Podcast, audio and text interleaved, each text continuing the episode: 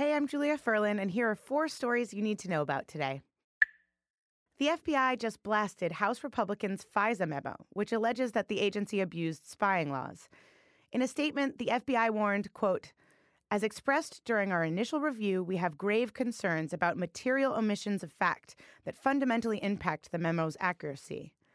Republicans say that the memo alleges abuse of the Foreign Intelligence Surveillance Act during the FBI investigation into whether or not the Trump campaign colluded with Russia during the 2016 election.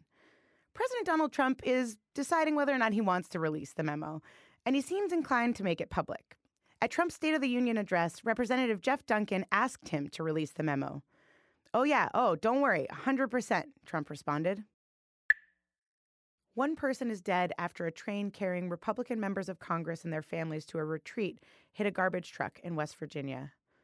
White House Press Secretary Sarah Huckabee Sanders said in a statement that one person died and one person was seriously injured. She added, quote, There are no serious injuries among members of Congress or their staff. Senior administration officials are in regular contact with Amtrak and state and local authorities. Our thoughts and prayers are with everyone that has been affected by this incident. Olympic gold medalist Simone Biles is speaking out about the abuse she suffered at the hands of Larry Nassar, the USA gymnastics doctor who was sentenced to up to 175 years in prison for sexual abuse. Biles wasn't at the sentencing hearing where athlete after athlete delivered heart wrenching victim impact statements. But on Wednesday, she stopped by BuzzFeed's morning show, AM to DM, and said that she hadn't yet reached the point in her healing to approach Nassar. We actually got um, an email in that I could go and speak, but I think for me that would be too much to handle mm-hmm. personally, um, especially before going to counseling and talking to anyone. Judge Rosemarie Aquilina, who presided over the case, is getting a lot of love for letting more than 150 women speak at Nassar's sentencing. As of today, 256 women say that Nassar abused them. Netflix's House of Cards resumed production on Wednesday for its sixth and final season without Kevin Spacey.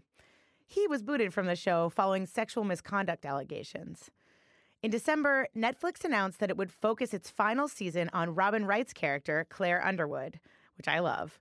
And yesterday, we learned that Oscar nominees Greg Kinnear and Diane Lane would be joining the cast. For those of you who don't remember, here are the perfect words that ended season five. My turn. Honestly, I've always been a big Claire Underwood fan, so I can't wait.